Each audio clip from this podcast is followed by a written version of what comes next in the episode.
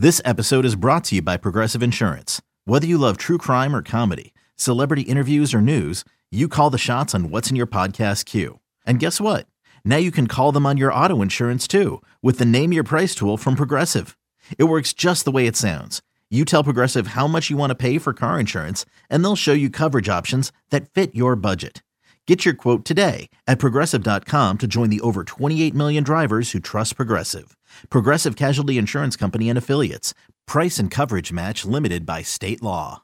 Another day is here, and you're ready for it. What to wear? Check. Breakfast, lunch, and dinner? Check. Planning for what's next and how to save for it? That's where Bank of America can help. For your financial to dos, Bank of America has experts ready to help get you closer to your goals. Get started at one of our local financial centers or 24-7 in our mobile banking app. Find a location near you at bankofamerica.com slash talk to us. What would you like the power to do? Mobile banking requires downloading the app and is only available for select devices. Message and data rates may apply. Bank of America and a member FDIC. We're, we're, we're doing that Brooklyn Nets Brooklyn talk. Nets talk right here on Talking Nets. Brooklyn, we go hard. We go, go hard. Talking Nets. Hosted by Keith McPherson, Robin Lundberg, and Hudson Flynn.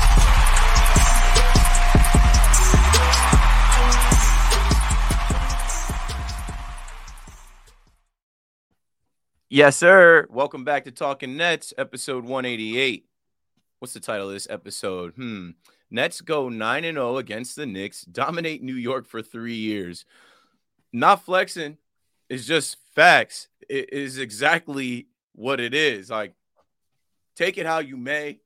I know people are having a hard time stomaching this one from conversations that I've been roped into, but it's just facts. Robin Lundberg, Hudson Flynn. What's up, Robin? How you guys doing? You remember the um South Park episode where he tastes the sweet tears of unfathomable sadness? I mean, I, I feel like that's what it's gotten to with the Knicks. I, I posted on my Twitter on Saturday. You know, Sat- it was a great weekend as far as sports go. You got the conference championship games, Knicks, the Royal Rumble. And right before I'm, I'm, I'm getting ready to watch the Royal Rumble, I, you know, I'm, I'm kind of giddily tweeting away. And I said, uh, it doesn't matter what people say about who owns the city. The Nets own the Knicks. And, you know, of course, in my replies, in my quote tweets, went, so what? Da, da, da. Like they wouldn't have been celebrating We'll had the talk Knicks won that game. We'll talk about it.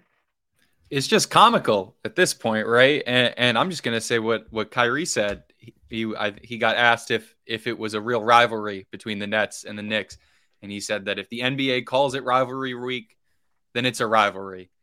And uh, I guess that's all they got at this point because it's certainly not uh, a rivalry on the basketball court. And uh, as we we tend to talk about, it's not really a rivalry in the uh, the minds of new potential fans anymore. The Nets have become a global brand, uh, catching up to and exceeding what the Knicks have been, and and that's just what happens at the end of the day when you have great players putting together a great product and you have certain levels of success. You become a global brand, and the Nets have eclipsed the Knicks in that regard as well. And it's just it's always fun to watch the Nets play the Knicks because you know that the Nets are going to dominate, and you know that Knicks fans are going to be salty on Twitter, and uh, it doesn't really get much better than that, does it? It- It's it's it's hilarious. It's something that I enjoy, and I don't even go as far as I used to. I used to have a clip loaded to unload on their asses on Twitter. I used to troll the shit out of them, and now it's like there's no point. Like when you beat a team nine straight times, and there's nothing left for them to say besides like, Robin, you put that tweet out. I don't know if you do this. I do this a lot because I also troll Mets fans. Put the tweet out and then mute conversation. So I don't even see all those responses. I literally chuck and duck. I, I throw it out there and I'm out of there. Like y'all have at it. Go go for it. So I did that on Saturday because like I, I remember the brief history, and there's a lot longer history, right? They were the New York Nets. And now the, the Knicks are the Boo York Icks. They are the Boo York Icks. They are the Boo York Icks. But there's a history here, right? The Nets never had a home. The Nets had played in so many different places, the Teaneck Armory, Long Island, right? The Nets were in uh Brendan Byrne, which turned into Continental Arena or Continental Airlines Arena, and then the Izod Center, and then they moved them to Brooklyn. So there is a whole fraction of fans now that don't even really remember the Jersey days or the New York days. And these young fans really just remember Brooklyn as the home of the Nets, but it's important for us to know our history. I remember what it felt like when they took the New Jersey basketball team out of New Jersey. If you've listened to Talking Nets over these last four years, I told you I was mad so much to the point I boycotted the team until my wife bought us tickets to go to the playoffs that year. And I was like, this is better. This is what they're supposed to be doing. It's an NBA franchise. They want to attract stars. We are living in the future that was promised over a decade ago. Kevin yeah. Durant is on this team. Kyrie Irving is on this team. And we're going to give Kyrie his flowers. But when you think about what has happened, it's 10 years in Brooklyn. And in the last three years, the Knicks have not been able to beat the team that their fans looked down upon, that their fans treated as a second class citizen, that their fans treated like they don't belong here when they already were here, left and came back. Last thing I'll say is the Nets could have came back as the New York Nets all of these teams in New York, the New York Yankees, the New York Mets, the New York Giants, the New York Jets, the New York Rangers, I you know, the New York Islanders, we we get it, but like they didn't take the name New York for a reason. They created their identity in Brooklyn. And there's some of these fans that have nothing left to stand on besides that New York runs the city and they have more fans. Well, duh, they should have that many fans. They've been in the middle of New York for a hundred years, Robin. Yeah, I mean, I think the clean sweep thing really hurt. You know, that that's one that stung because for the longest time, the net the Knicks have been like dreaming of getting I mean, I remember I was on the radio in New York and I did a, a remix of what Bloomberg had said about the time, like, come on, LeBron. Because, you know, I, I wanted LeBron to play in New York and they were going after LeBron. And then every year after that, it was these dreams of they're going to win the lottery and it was going to be Zion and then KD and, and Kyrie. And, and fans can say whatever they want. The fact that those two chose Brooklyn and not the Knicks hurt. And you've seen that resentment ever since then. You've seen that resentment ever since then. Izod, then they went to the Rock, and then Brooklyn as you're saying, as Jay from BK writes in, in, I forgot that little bit of time that they played where the Devils played, and yeah. nobody wanted to get on the train and go to those games with me. but you know the the um the the Nets after that it, it hurt and, and it, it upped the resentment, and that's why you've seen more of the celebration around any Nets failures and the desire to call the Nets the the worst disaster in the history of disasters, and some of it was warranted. You know the, the Nets have had uh, reason to criticize them during the year, but it, it, was extra because of that. And then I think that animosity is even translated to the media personalities in New York who are Knicks fans. And it's come across because the Nets aren't treated like a New York team on the New York airwaves because of that resentment from the Knicks fan base. But outside of the New York bubble, they are the marquee franchise in New York. And when you see it on the floor, even with KD out of the game, I, I said the, the the Nets can't um can't lose that game. They're going to win because they can't lose. Because, even without Ben Simmons. Yeah, even without Ben and with his uh whatever he was wearing, it looked like a water bed lining on on the bench. But when you when you talk about that that game, you know, if the Nets had lost, we would say, well, you know, they didn't have KD. But the Nets won even without KD, so you could say they beat you without KD. But even without KD, Kyrie Irving by far the best player on the floor, the biggest star on the floor. Nick Claxton rivals their best guys, right? And, and, I think if you're you're projecting forward, you could make the case for him over those guys. And and, and I do think as well as Jalen Brunson has played, as well as Julius Randle has played, some of that reality sets in when you see Kyrie going off and you go, oh yeah, they've got Kevin Durant, they've got Kyrie Irving, and we've got Julius Randle and Jalen Brunson but it's about becoming a good organization, right? And for me, Nick Claxton is the is the primary focus point of why you look at, at the Nets as a better organization from which everything else flows, you know, running the city XYZ, the clean sweep. Nick Claxton was a Nets draft pick late in the first rounds. There is no reason why the Knicks they have and going back to when the Nets even moved to to the city, you know, for the the most recent time, the Knicks had all of the draft capital, all of the money, all of the cultural clout, all of these things going in their favor to be able to eventually go out and execute the clean sweep, and they couldn't get it done. Not with all of the edits, not with the edits that had KD, Kyrie, and Zion because they thought they were going to win the the lottery that year. Not with any of that, and we got to see that not only do the Nets have the stars, they showed why their organization is better. And at the end of the day, these are basketball teams. They're not media companies, they're not fashion brands. They're not even as much as they are, they're not even just cultural concepts.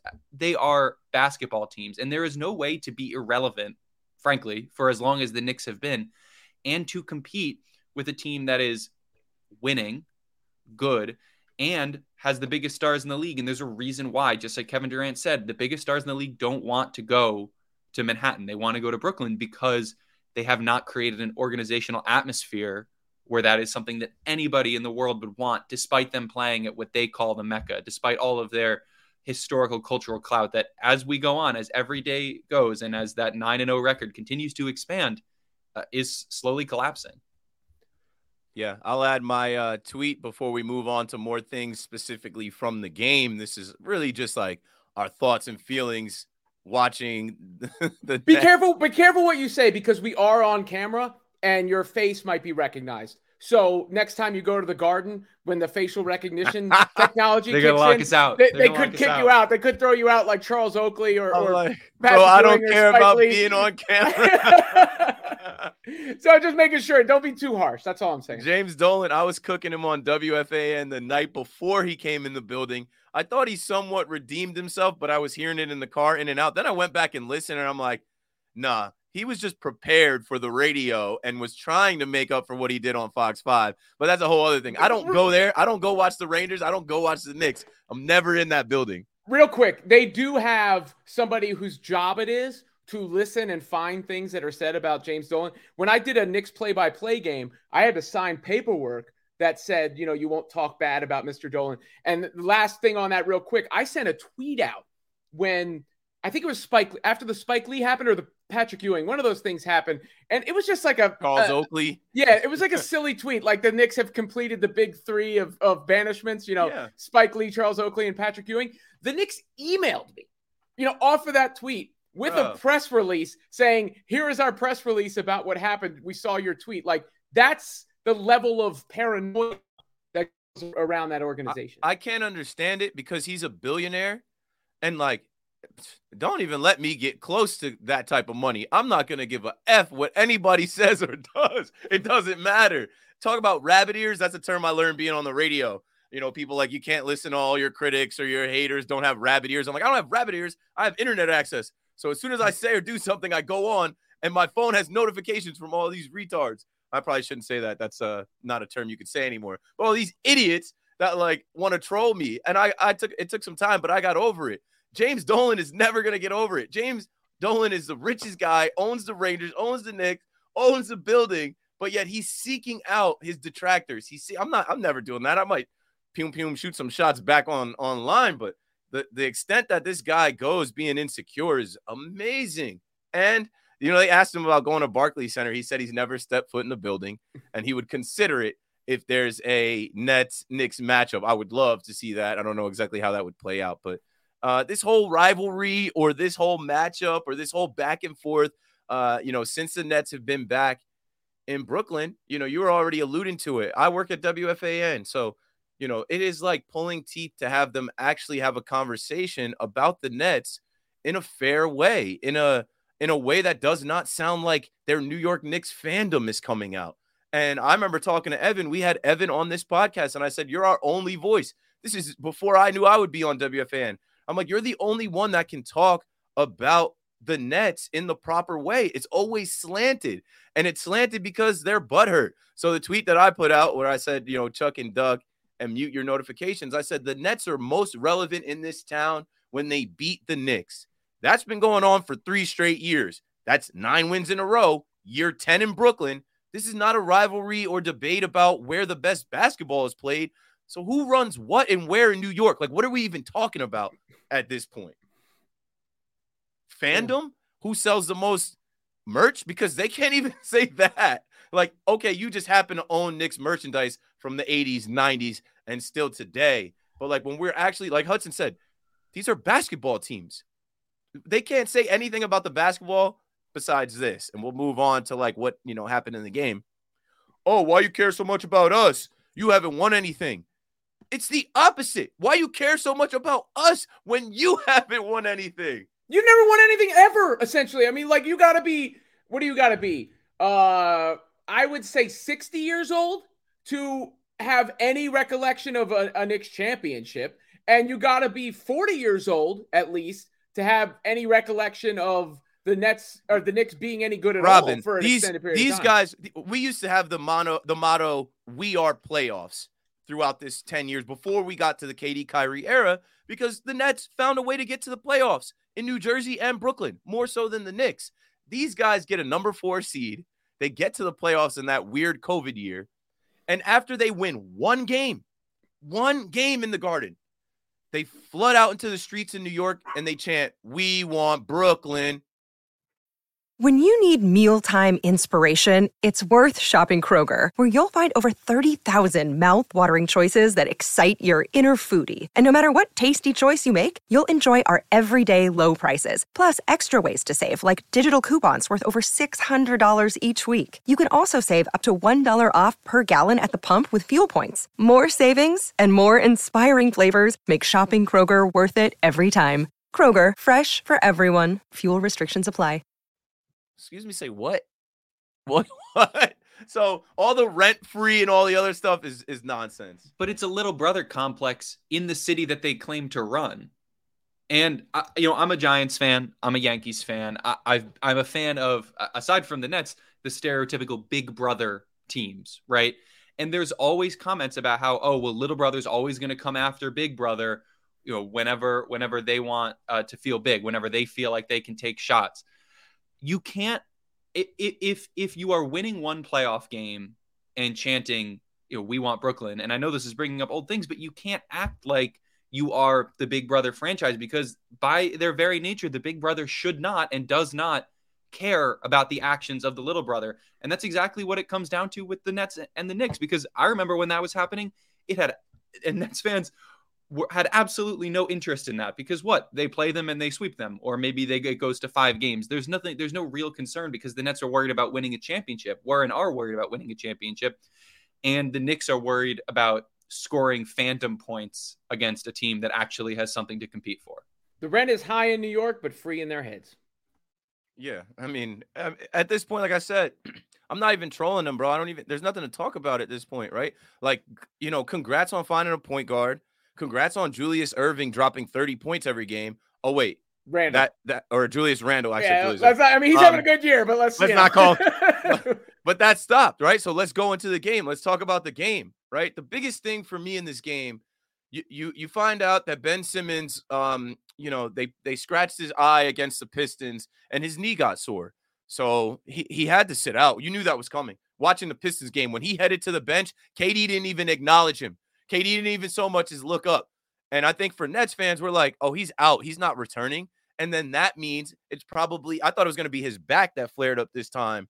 That probably means he's going to duck smoke and he's not going to play in the Battle of the Boroughs Saturday when everybody in New York that cares about basketball is going to watch that game. But I said to to you on the last podcast, I bet he'd be Gucci Louis down. I bet he was in some type of designer. I don't know what he was wearing. you said it looked like a, a oh, water bed. a waterbed cover. Yeah. Don't How date many? yourself. The, the water beds I haven't seen since the, the late 80s, 90s. You know, like Deuce Bigalow, male gigolo's room, or, or the ladies' man. You know, The print, it had some type of leopard print. It was like this big carpet. I don't, I don't know. But like to attract that type of attention to yourself on the bench when you are who you are, God bless Ben Simmons. He is a different type of brother. How, how many games has he quit in this season? Would you say now? Just like wanted to get off the court, so he's Yeah. fouling or like got hurt or, and or had get a- himself thrown out, or he's or- got a or sore just- knee. all of a sudden, even Jacques Vaughn alluded to, yeah, Ben is out with knee soreness. Like, I don't know where that came from. I don't know where that came from. So we get into this game, and I did want to mention this. I have it in the, no- in the notes, and thanks, Alex. Well, going into this game without KD and Ben, we're thinking, okay, this might be the chance for the Knicks. They're playing well. They're coming off of beating the Celtics. The Celtics are the best team in the East. The Nets are coming off of losing to the Pistons, the worst team in the East. This might be the time. It's a Saturday. Like, this might be it. Julius Randle, not Irving, has been dropping 30. Uh, Brunson, Barrett, they're they're role players. Great. The Nets versus Knicks. The Knicks hadn't beaten the Nets since rest in peace to Kobe Bryant January 26, 2020, when remember Kyrie Kyrie got the news and he didn't play in that game. That was the last time that they beat us. So they thought they were going to beat us. Man, coming into this game, I knew Kyrie was going to activate in the fourth quarter. That's standard now. Like that is like it does if we're close in the game, don't don't worry, fret not Nets fans. Mamba mentality. Kyrie is coming to kill in the fourth and he did. But Nick Claxton, man, he is here for real. Defense, blocks, and now buckets every game that you can count on. They pass the rock. They pass the ball. We can give Joe Harris a little love. I know, I know that's been lacking. I know we've been trying to give Joe Harris some love. He had 16 points, hit some open threes. They moved the ball right in the beginning of this game. Royce O'Neale shooting the three, hitting the three. They knew, hey, we got to make up for the point production somewhere. This is a rivalry. We don't want to lose to the Knicks. Seth Curry, another one hitting shots. Yuta looked different. Like he had some energy because he knew the stage. Cam Thomas and, and uh, Day'Ron Sharpe, we're going to chat about in a minute. But when I look at the team stats, 31 assists to 19 assists. Pass the ball, keep passing the ball till you find the right guy. And Kyrie, in the end, ridiculous. Um, I do have the clip of what he said after the game. Um, I'll we'll go around the horn. I'll let you guys weigh in before we play any video clips. But yeah, I was pleased watching that game because I could tell that they just rose to the occasion. I could tell that it meant something to them. And this team without KD is not last year's team. They have more than enough and they play better without Ben Simmons. Yeah, I mean, like Ben not being Ben not being in that game, you didn't miss him, right? I mean, like you were just uh, alluding to it. There was no impact. In fact, there was another scorer on the floor. When you see Seth Curry in his spot, you you figure there would be a defensive fallout, but there wasn't really a defensive fallout in that game. And as far as the offense, of course, it gets better when, when you're spreading the floor with the shooters that the, the Nets have. Joe Harris did play well in that game. Seth has played really well over a stretch of games now, where he, also brings a dimension of a little bit of shot creation that they don't have from anyone outside of KD and Kyrie. So maybe that will be important as the season goes on. And, and you know, you, you just look at the the the team as we're going forward, this has been a theme I've had is how many guys do you trust? So you, you start adding up the guys that you trust going into the postseason. I think KD clearly, Kyrie clearly, Claxton clearly. I trust Royce O'Neale. I'm getting there with Seth in that mix. You know, that's up to five. You need to get to eight or nine. And that's where the, the trade deadline comes into play as far as can you add two new faces to this team or, or something like that. But overall, you, you see the, the differences in rosters there too. I mean, that that um, deserves to be pointed out where you're, you're taking a, a, star off the floor, another guy who's making star money, clearly not a star in Ben Simmons. And the, the Nets are arguably just as talented as the Knicks, even when, if not more, they probably are still more talented than the Knicks, even with those guys out. Yeah. And that's that's really the core of it, right? The Nets are just a more talented team. And as much as we're spending a lot of time talking about this game because it is the rivalry, there was all of the hype, the rivalry week, all the hype surrounding the game, all the fans, Knicks fans on Twitter. At the end of the day, the Nets went out and beat a team that they're supposed to beat. If there's anything that I want to take away from this game, it's things that I would take away from any game that the Nets play where we see these certain things. Kyrie Irving turned it on in the fourth quarter. There is no doubt about that. He is a clutch player, mama mentality, all that. But when he wasn't at his best in the first through the first three quarters of the game, we saw the rest of the team step up for him. We saw one thing that I've been looking for from this Nets team for a long while. We had all five starters in double digit points. We saw some people supporting our star, this is plural, with Nick Claxton. And at the end of the day, especially when KD's out, that's what we need. And that's the kind of thing that we should be focused on, right? We should be focused on what the Nets are showing that is going to be lasting out longer than this season. And for as much as we've spent a lot of time talking about, you know, this time without KD is going to be it's going to be tough to get through, you know, 3 and 6 in the time since KD's been out, all that. We have seen and I think it's important to point out a lot of positives from this Nets team that we can take going forward, that we can extrapolate out through the rest of the season and into the playoffs. Not only is it depth scoring, not only is it the emergence of uh, Nick Claxton, but it's showing that we can face adversity as a team and get through it. And as much as it's not a rivalry, I don't think in any basketball sense of the word, and this was just another Nets game against a pretty subpar team. There's a lot of media hype surrounding that game, and you can see players like Ben Simmons, as he tends to, crumble uh, when there's that kind of pressure on him. But it seems like the Nets always and and and did in this game certainly band together uh, and show what they needed to show against a, a weaker team. Yeah, shooting percentage. So I remember looking at FanDuel. I was about to bet the game. I think Royce O'Neale to hit four threes in that game was like plus 600 or maybe plus 700. I'm like, I thought about taking that. He ended up having four threes. And as a team, the Brooklyn Nets shot 55% from deep. They hit 22 of 43s. Like that's a team locked in, taking advantage. All right, you're going to leave me open. I'm drilling this. KD always says it's a make or miss league. Nick Claxton is a bucket now. And I know some people like act like, I don't know, I think I tweeted out like he's different this year. Some people act like I just turned on the TV and found out that this is the version of Nick Claxton. I, I know people read Twitter too literal. Um, I, I, think those those people are, are, are slightly challenged. Nick Claxton, like we we've watched his entire career. We know what he was and what he is. Can we play this dunk? Because I don't know what Miles McBride thought he was, but the clip of him going up to block Miles McBride, I just laughed because I'm like, I don't know what you were thinking. Like you must have thought that this guy was not gonna meet you up there. Miles McBride is like six foot. Um, Nick Claxton goes straight up and meets him there. Alex, if you have it, I'm giving you some time. Just send it and I'll stop talking. Miles McBride at the apex of that jump uses that left hand to say, Not today, not in my house. my yeah, goodness. heck of a block. His mom, Nikki.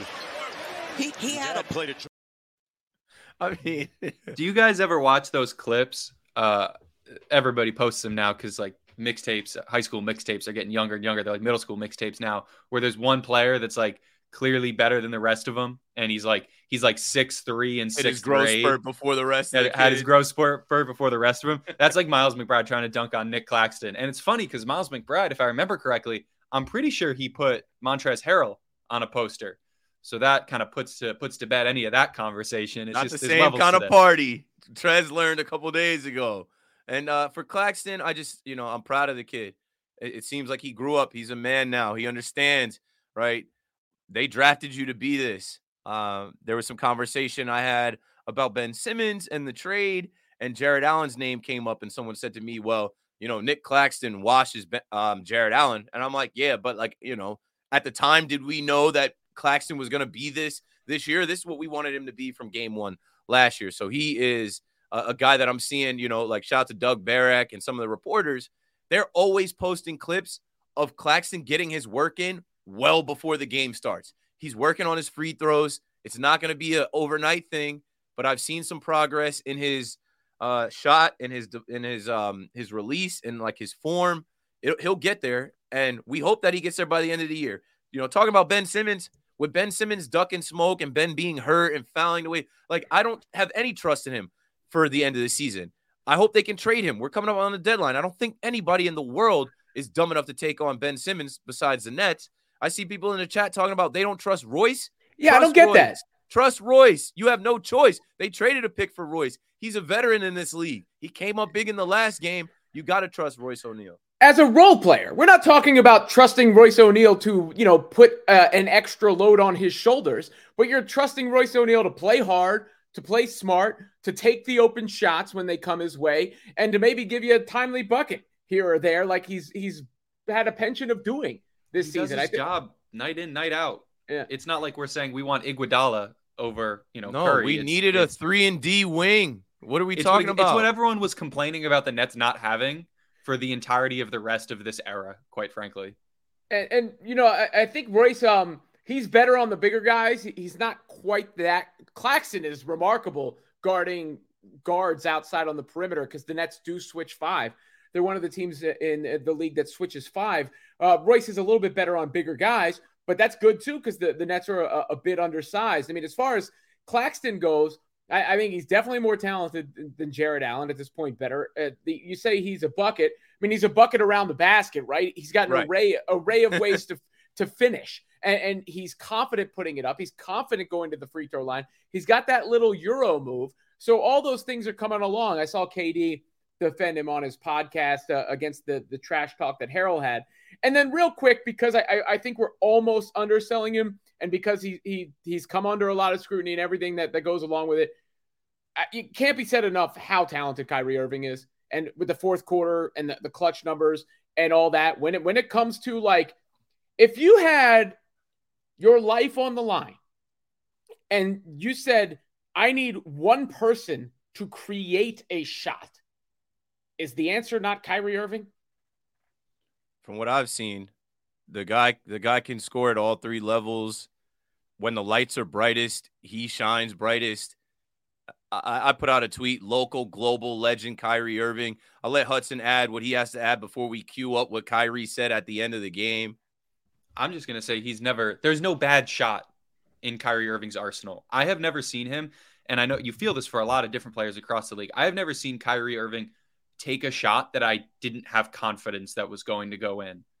At this point, I, I, I won't be fooled into feeling that way anymore. If it's on the net side of the basketball court, unless he's taking three quarter court heaves, I'm confident that every shot he takes is going to go in. And even when they don't, even when he's shooting, you know, below 50% or whatever, he the the track record shows that he's going to at some point turn it on in the game. It's down to the shots not falling, not him missing them.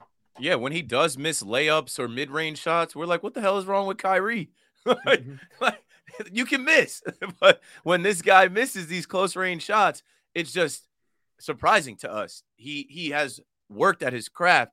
He's an artist. He is a master at his craft. He is from New Jersey and New York, but like that's why I put out local global legend, the kid with the tape on his shoes. They know him worldwide. He started right here, and I love what he had to say after the game because you just knew it, right? You just you could feel it. Let's play the clip from Kyrie in the post game. I've grown up uh, in New York, New Jersey, specifically in the Bronx and Harlem, New York.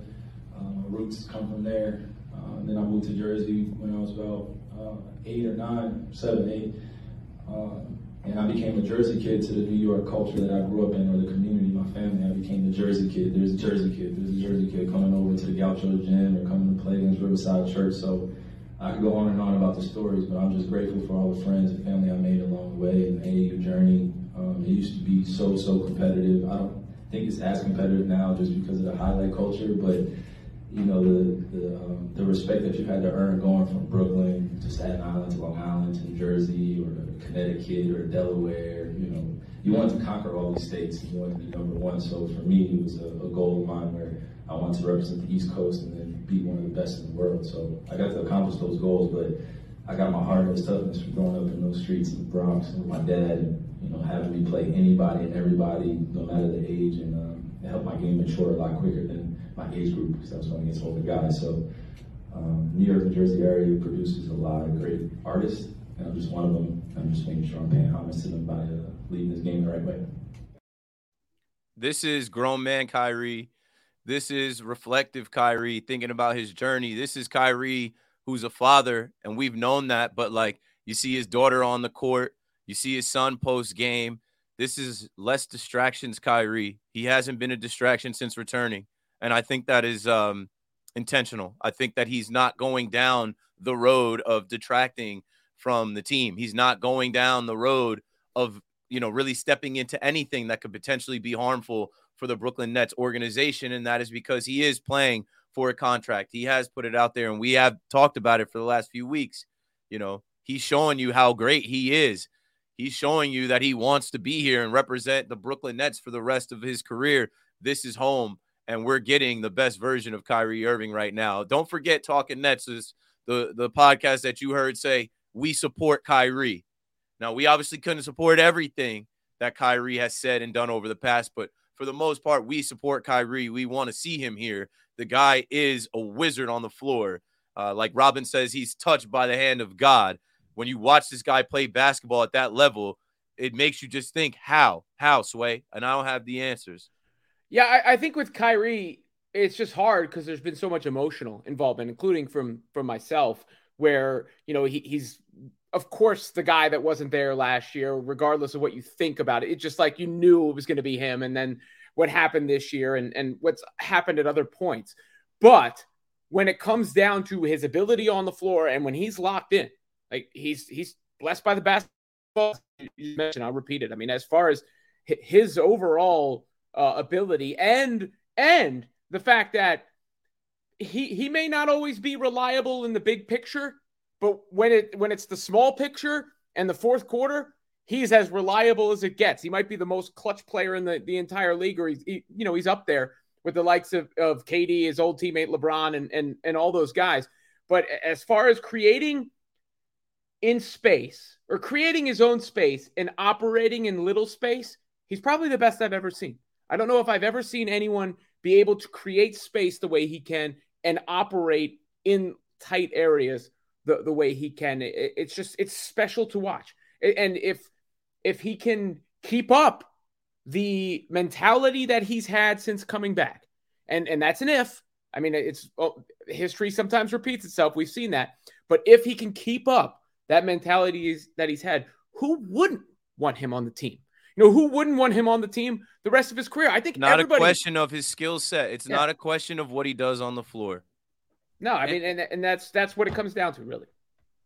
Yeah, and at the end of the day, there's been a lot of points in time where I think we've all felt like, okay, well, this is the team that the Nets have. They have KD, maybe Kyrie if he's there, and this supporting cast. And and this is what we have to go out and win a championship.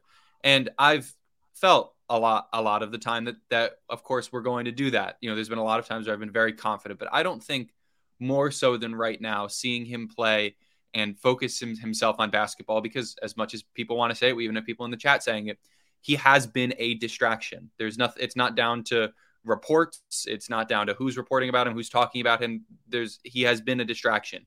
But when he is on the floor, and if he can be on the floor with the Nets in the playoffs, him and Kevin Durant and Nick Claxton, there's there's no reason why the Nets shouldn't be expected to win an NBA championship because you have a player who again, when he is locked in, when he is on the floor, there is there is no equal. There's equals in in scoring and greatness and all of these other things, but there's no no one I trust more to have that last shot than Kyrie Irving, and and I am excited for when that time comes. I'm not dreading it because if he is there, if he is on the floor, I have 100% certainty that if you know, like like uh, they said on first take all those years ago, if the Martian death beam or you know the the the chance that the Nets might be eliminated from the playoffs and might not win a championship, if that is at stake, even more so in certain circumstances than Kevin Durant, I want Kyrie taking that last shot.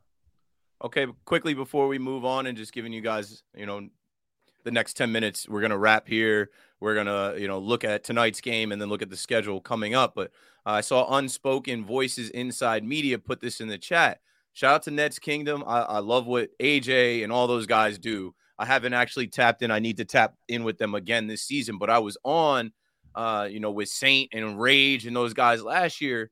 And I was talking about the Kyrie stuff because I did go to school for communication, radio, and television. I studied media, media law, media ethics. And with Kyrie last year, I felt like, you know, it's unfortunate how he's got a target on his back. And yes, he's responsible for what he tweets, he's responsible for what he does and what he puts out there. But I felt like last year, this is before the uh, Hebrews to Negroes Amazon thing, and I'll speak on that as well. I felt like last year, you know, this guy has a target on his back and he's unfairly treated like a villain because of his skill set, because of how great he is at basketball. French Montana just rapped about him on his new album. He said something, they want me out the game like Kyrie nobody else gets the attention that Kyrie gets because nobody else plays like Kyrie Irving. So when he stepped out for the birth of his son, which is a regular thing, when your kid is born, you take paid leave. I get it, he's in the NBA, but regular people like myself, like Robin can speak to it. You you you're you're supposed to step out. The state knows that you're adding a life. You're supposed to step out for that and be paid. Um, when his his brother or not his brother when his uh, sister and his dad had their birthday parties and he stepped out for that okay it was an occasion but the media twisted it when uh, you know you can go through all these things when january 6 happened i think that hurt a lot of american people to see the Capitol attack like that and i'm damn sure not going down that whole road but kyrie needed a day shit i needed a day but i needed to work i'm not a multi-millionaire basketball player the media spun it with the vaccine. They wanted to put him at the center of it. But there were a lot of Americans that chose not to take the vaccine. And fast forward to where we are now, there's a lot of Americans that wish they never took it. But they spun all of this around Kyrie to make him the bad guy, make him the villain, make him the center of it. And when you don't know the guy, which I don't know him, but I came to know him when when he was in high school. He went to St. Anthony's. Like, there's no way you couldn't hear in New Jersey hear about the top players if you followed basketball, football, whatever. He's written about in the paper. He goes to Duke. I was a Duke fan. So I started following him and learning about him back then. And to see him become this villain, it, it was crazy to me. That's why we started the We Support Kyrie thing because Hudson and I talked and we are like, it seems like they hate before they support. All the good things that this guy does, they get swept under the rug. But anything they can do to villainize him, it becomes front page news. And you know that's the facts because when the good things happen around the Nets, Kyrie Irving right now, after after the performance that he put on in New York, he should be front page on everything Sunday.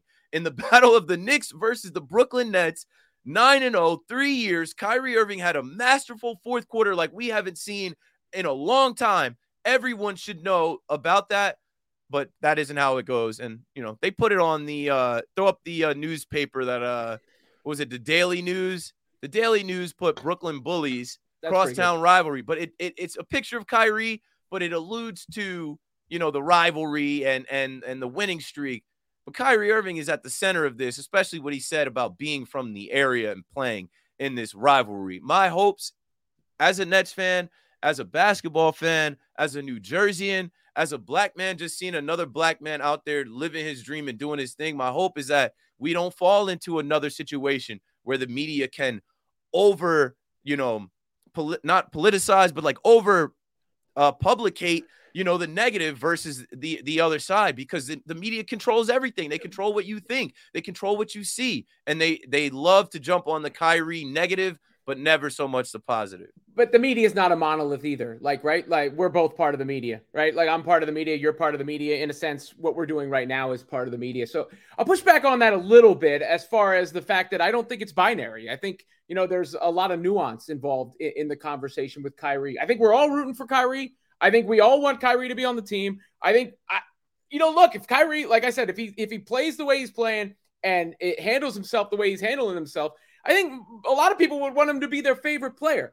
And the media has at times treated Kyrie unfairly in the sense that he's become a lightning rod and known for being a certain way. And there are people who are in their feelings. Look, he he left Boston, but Boston in mass already seems to have an anger problem. You know, a bunch of Mark Wahlbergs running His around. grandfather died, and he spoke and said, "My family lost a pillar in our family." Yeah. like, so so you have that. Uh, you have you know the whole LeBron fandom that probably felt a certain way about him leaving. So you have all these sorts of things. At the same time, I, I don't want to totally absolve Kyrie of his responsibility in some of this either. Like with the sister birthday thing, he was AWOL. It wasn't just the fact that he was at a, an event or a function. Nobody AWOL knew to us, but the Nets I don't, in his contract. I, I, don't, like... I, don't, think that I don't think the Nets knew. I, I think when Steve Nash was talking about that, he didn't know. Uh, the vaccine. They saw a thing, video of him without a mask during that time, Robin, and they made it seem like he was spreading COVID. I, I'm I'm I'm with you. You could take you can make it extra, but at the same time, we didn't know what was going on with Kyrie. Uh, last year with the vaccine, I you know especially in the benefit of at post Omicron or whatever, I was one of the proponents saying this is stupid. You got to get him back on the floor. But he could have been on the floor, and that was a distraction in the sense that he wasn't on the floor. This year, it wasn't even about the link. It was the, the way he handled himself in those press conferences. That was on him. So some of these things are on him, and sometimes they are amplified. But, yo, but not to cut you off too. And yes, we've already yeah. we, it's all documented on this podcast, radio show sure. stuff, like with Kyrie and how he handled the media. He fumbled the ball, but that was because he let his pride and emotions get in the way because he feels like he knows so much. He's like, how can you call me an anti-Semite? I know where I'm from. My biggest hurt. thing, yeah, my biggest thing it. is that Amazon profited off of all of that. Amazon still has that video up there, and they put out a statement to say, We're not taking it down. So Kyrie, with no context, made a huge mistake putting out the link to that that video where people could purchase it and watch it, and there was harmful rhetoric in it. But he, the thing is, he didn't make the video. He didn't. Yeah, he didn't. Uh, no, that's, it, wasn't, it, wasn't, it wasn't about no. the video. It was. He had two but, chances to clean that up. Yeah, it wasn't about the okay. video. But we can be mad at Kyrie Irving, but not mad at Amazon placing orders But every I, day. Not, I'm mad not at mad at the video. I'm not mad at the video existing. And, I'm not. And, and what did I say? We support Kyrie, but we couldn't support everything. I was hard on that. Like, yo, bro, this is reckless. Like, this is putting people in danger. But at the same time, when we go back to like the link that he posted, he posted it from Amazon, and Amazon stood But on I- it. but I'm not- they didn't have but- the same smoke. But I'm not mad about the link. you I'm know? glad that I'm glad that they kept it up. I think that all that stuff should be, you know, it, I, I don't believe in censorship to that degree. My problem was with the way Kyrie handled himself in those pressers when he had two chances to clean it up and he was confrontational. I get what you're saying. I see unspoken voices inside media um, sending another message that I sound like white ass privilege or whatever on how someone should behave. When I say how he's handling is, himself, This is good podcasting. This Yeah, is no, what no. you're supposed to do on a podcast. when I say the Not- way he's handling himself, what I mean is he's locked in. He's being a leader. He's he's taking ownership and accountability for the way the team plays. That's what I'm talking about about the way he handles his handling himself. Hudson, I know you had something to say, so go ahead. Yeah, I, I just think like, and, and Keith, you're right. I, I was right there with you with the you know the we support Kyrie stuff. Talking that supports Kyrie uh, to a point. You know, I, I think there's there's always a, a to a point. Uh, for a lot of people, it was the vaccine stuff. I think it's ridiculous that people wouldn't get the vaccine. Um, that's just my own personal opinion. That's for some people's point. There's other people's points that was you know him posting the link to the video. I think him posting the link to the video was an inherently violent act, and that was my to the point. But he apologized. He handled himself really poorly through it all, but you know he apologized, and now he's locked in. That's all I want is for about a good, a, amazing, a great, a t- touched by the hand of God basketball player to play for my basketball team and to be completely locked into my basketball team. That's that's all that I want. But it is absolute nonsense for anyone to say that Kyrie Irving is some, you know, blameless pariah that has been put on the block by this monolithic concept blameless. of the media. And you never heard me say that, and we're not. Saying I didn't know, and I didn't say. I don't think that you said it, Keith. I, I promise you, I don't think that you said it because I mean, you know, we know we've been doing this for a long time. We we know each other both on a on a on a personal level. We all know where each other stands. It's it it, it just comes down to I don't think there is it is not unreasonable that Nets and Nets the the Nets as an organization and Nets fans have some reticence about whether or not Kyrie Irving should continue to play for the Nets after his contract. But the reality is, if Kyrie Irving is locked in and he stays with the team and he doesn't become a distraction and he doesn't, you know, do things that are a det- active detriment to the team as he has in the past, and that is unquestionable, then of course you should want him back because he is, like I said before, quite honestly, the player I want taking that last shot in that game seven of, of, of the finals. And by the way, I want Kyrie to be his own guy. You know, like uh, he Absolutely. should be his, he should be his own guy. He, everybody's their own individual. I got no issues. It's not like shut up and dribble or anything like that. But there, you know, it, it, you know it when you see it, right? Like your spidey sense tingles, and there, there's the way. By the way, for the most part, this entire year, starting from from camp, he he, he was he was great in, in camp. He was great at the beginning of the season. He did his medias. This Yeah. guy never wanted to talk to the media. He's been great since he came back. It was just that little period, and maybe you know his feelings were hurt, or he felt pushed into a corner, whatever it was. I was not a fan of the way he handled himself on those two occasions after the link that you know tested everybody's patience. But hey, you live and you learn. You move on. I've got no personal animosity to the guy, and from a professional standpoint, since then he has been exemplary. to close this, we're giving this man his flowers, his respect for how great of a basketball player he is. We're Nets fans. We all root for the Nets and we're rooting for him, right? It isn't a shut up and dribble thing. It's a basketball thing. I watch the Nets. I want to see them win, and they're not better without Kyrie. Shout out to Jay from BK, not for what he said in the chat, but for him on Twitter saying there were people that actually thought that the Nets were better without Kyrie. Like there were actual think pieces and conversations. Maybe the Nets are better without Kyrie. And even on this podcast and on the radio, I'm like, I can't say that. That is not true. And what I'm saying, and this whole reason why we brought Kyrie up again, and I took some um, shots at the media, and the same way we talk about New York Knicks fans being in the media and their view of the Nets being slanted, like they can't just talk about the Nets and be objective because in their heart they love the Knicks, they hate the Nets. There are some racists in the media, not pointing at anybody, but they they get a battery in their back when it's time to come for a black guy. And that's why you see some other black guys like LeBron say, "Hey, where was this energy with Jerry Jones?" And then you got guys like Darius Slay say, "How come y'all not asking about Brett Brett Favre the same way you're asking about Kyrie?" Think about it. You know, that's all. Kyrie posted a link and he handled it terribly in the media after. But he posted a link, and I think he really was alluding to the title, Hebrews to Negro Negroes. And he didn't watch the whole thing. He said he didn't watch the whole thing. That's an L, bro. You can't be reckless like that. And then he did it coming off the heels of Kanye West's whole thing. Y'all, y'all can't forget it just happened.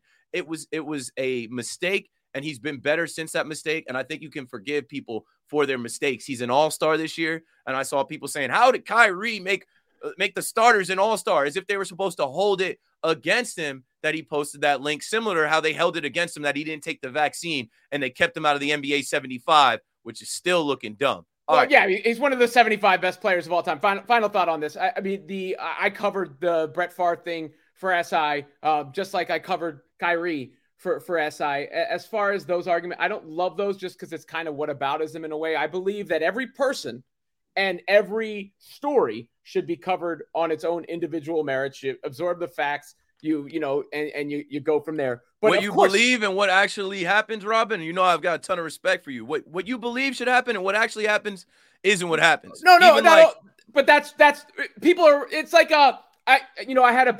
I I I wonder if I should even share. I had the back and forth with KD, and he said, you know, I remember it, the, the, but not the public one. We had a yeah. we had a DM the private one. I don't I didn't and, see. And he said something about you know the me the media or, or you all saying I'm like I'm not the media, bro. I'm responsible for what I say. So, you know, that's that's part of what I'm getting at. But but bottom line is I think this is a good discussion. I you know, this is like you said, makes for good radio, makes for good podcasting. And of course, you know, people should be able to let go of some of this stuff when someone um takes accountability and when someone shows that they're, you know, the best behavior, the best apology is change behavior on some of that stuff. That's that's really the the saying on it. All right, so let's look at the status report for tonight as we have a game that we know uh AD I, like and let's talk about this. So status report for the net side. Ben Simmons questionable. I don't care if he plays. I'd rather him rest. Take your time. TJ Warren doubtful. Uh and TJ Warren, I don't know. He he hasn't been the bucket that we were expecting him to be. If he's got to rest, rest. If he needs to be out, and then obviously you know KD out, DDJ, uh, Kessler, whatever uh, out. I mean, Day'Ron Sharpe out. He he fell hard on his back, and I wanted to mention, year two for Cam and Day'Ron has not gone the way that I expected it at all. I'm fine with it. Last week we got the quote from Scoop B. He asked Cam Thomas, "How come you don't smile, man? Fans have noticed that you don't smile." And Cam said, "Ain't shit funny," and that was hilarious. But um, you guys' thoughts about the status report, and can we throw up Shams' tweet that he put out yesterday? So I thought it was also hilarious after the the Knicks lose to the Nets on national TV. The Lakers play the Celtics in TD Garden. I'm trying to get my wife to watch that game. She's like, I just watched the whole Knicks Nets game with you. We watched the first quarter, and I come back to see LeBron at the end of the game, like, oh, crying. But rightfully so, they robbed that man of the game. Um, they should have won that game. They literally stole a game from the struggling Lakers. Uh, but then this tweet comes out from Shams what time did this tweet come out yesterday? 4:30 p.m. That uh, the Lakers, Anthony Davis, and LeBron James are out Monday against the Nets. They had all of Sunday off, but we also know they have a back-to-back coming up here against the Boo York Icks. They are the Boo York Icks. They are the Boo York Icks, but they play in the Garden, so of course they're gonna rest LeBron and AD against the Nets, whether they're assuming they could beat the Nets or whatever. It's not even about that.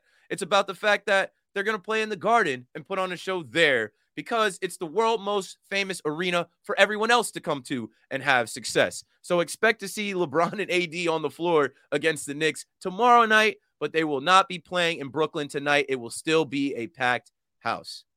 Uh, yeah, LeBron's probably still a little upset from that lack of a foul. That's probably the worst missed foul call I've ever seen in my life, to be honest with you. When it, when you talk about like the the part of the game it was and how obvious a foul it was, even if you didn't see Tatum hit him on the arm, no, the there is no you didn't shot, see. I don't want to hear that. They're like the ref was right there. What did he see? But but oh, I would have blown the whistle after seeing. If I didn't even see the contact, it's I would have blown the whistle.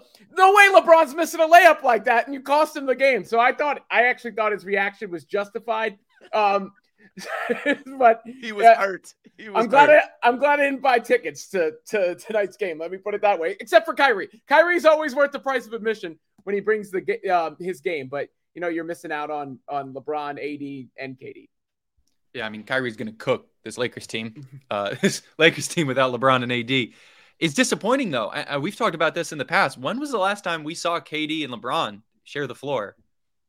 KD uh, said it. He's like missing these games against LeBron, man. Like it's not fun. I wish. I mean, obviously we wouldn't have had it if LeBron would have played because KD is still out. But man, it's just it's just disappointing. It's just disappointing. I really, I really am am hoping that we get get that, that matchup a couple more times before both of their careers end. But uh, yeah, now it's another situation where the Nets are going to play a clearly subpar team, and they need to play well, and they need to show that they are playing a clearly sub subpar team. And the Lakers, without those two players, even with those two players, is not necessarily a great team, but with certainly without them, they're they're a terrible team. So let's let's see how Kyrie can hopefully you know drop a 30 piece in 28 minutes and then get to rest some. Should beat the Lakers. Uh, I woke up today just like man, it's been too long since we've seen KD. Like as a Nets fan, I feel like that's the thing. Like we we've watched the Nets lose a bunch. We've watched different players of the Nets. We've watched every different group of players on the Nets in the last three years beat the Knicks. I'm like, I'm missing KD. It's been too long since we've seen seven hoops. So I guess they put out a new podcast. Shout out to Eddie and uh Slim for you know the new uh etceteras podcast.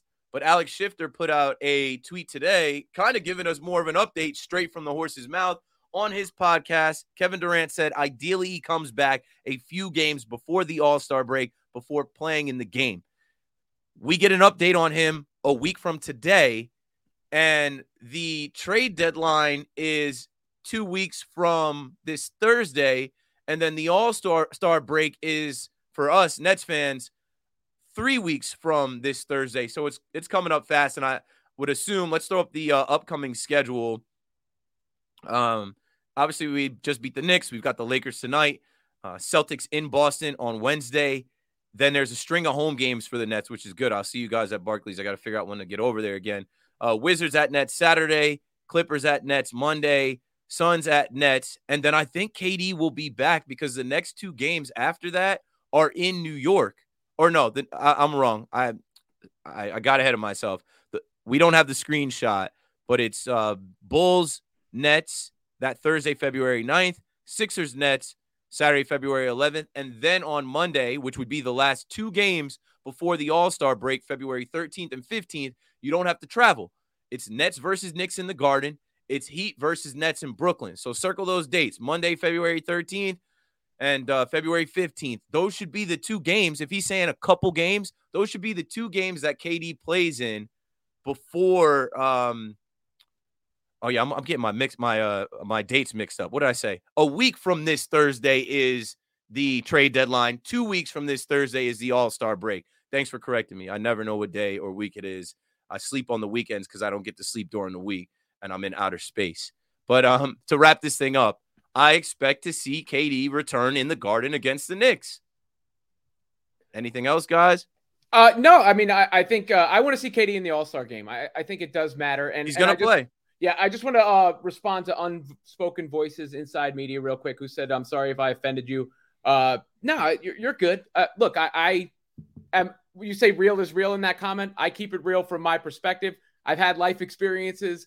I try to uh, approach things with empathy and authenticity. Um, and, and I'm all for conversations. So you did not offend me. I just had to respond to what you said. That's all. Nobody's offended. And uh, we're not trying to offend. This is discourse. This is a podcast. We're having a full on conversation. A lot of people tell us they rock with our podcast because we come here and and do that. I'm a media member, not as seasoned as Robin. Robin has been in the media longer than me. If I say something, he doesn't necessarily have to agree. He's supposed to say how he feels. He represents himself and his name and what he does. Same thing with Hudson. Hudson is a young man that's not in the media, but he damn sure could be with his professionalism and the way that he goes about his business. The three of us have different life experiences, uh, different opinions, and we come together on Talking Nets to talk to you guys. And shit, I appreciate you guys being in the chat this whole time and having your own conversations in the chat. This is what this is for. This is a safe space for Nets fans to come and talk about the Brooklyn Nets. And unfortunately, the conversation sometimes goes outside of basketball, but that's good. That's okay. We're not trying to offend anybody. You can um, agree or disagree and feel how you want to feel, but make sure you subscribe to the pod Make sure you leave us a review. We don't have any new reviews to to le- to read. We don't have any voicemails. That's on me. I should have put it out earlier and give you guys a prompt like, hey, on the next Talking Nets, call the voicemail and tell us what you think about LeBron and uh, AD not playing against the Nets. But you can do that on the next one. It's 929 500 103. That's the new number for the voicemail if you want your voice to be heard on Talking Nets. Follow us on Instagram, Twitter. I'm trying. Um, I'm trying to, you know, keep us active. Like, you know, you guys have no idea what my regular days are like, like family wise and professional wise and my own stuff.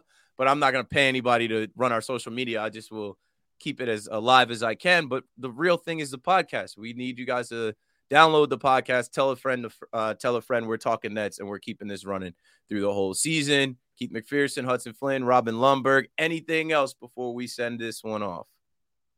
No, I think you could do the chant. I'm gonna do the chant. I heard them doing the chant. Let's go Nets. Let's go Nets. Brooklyn.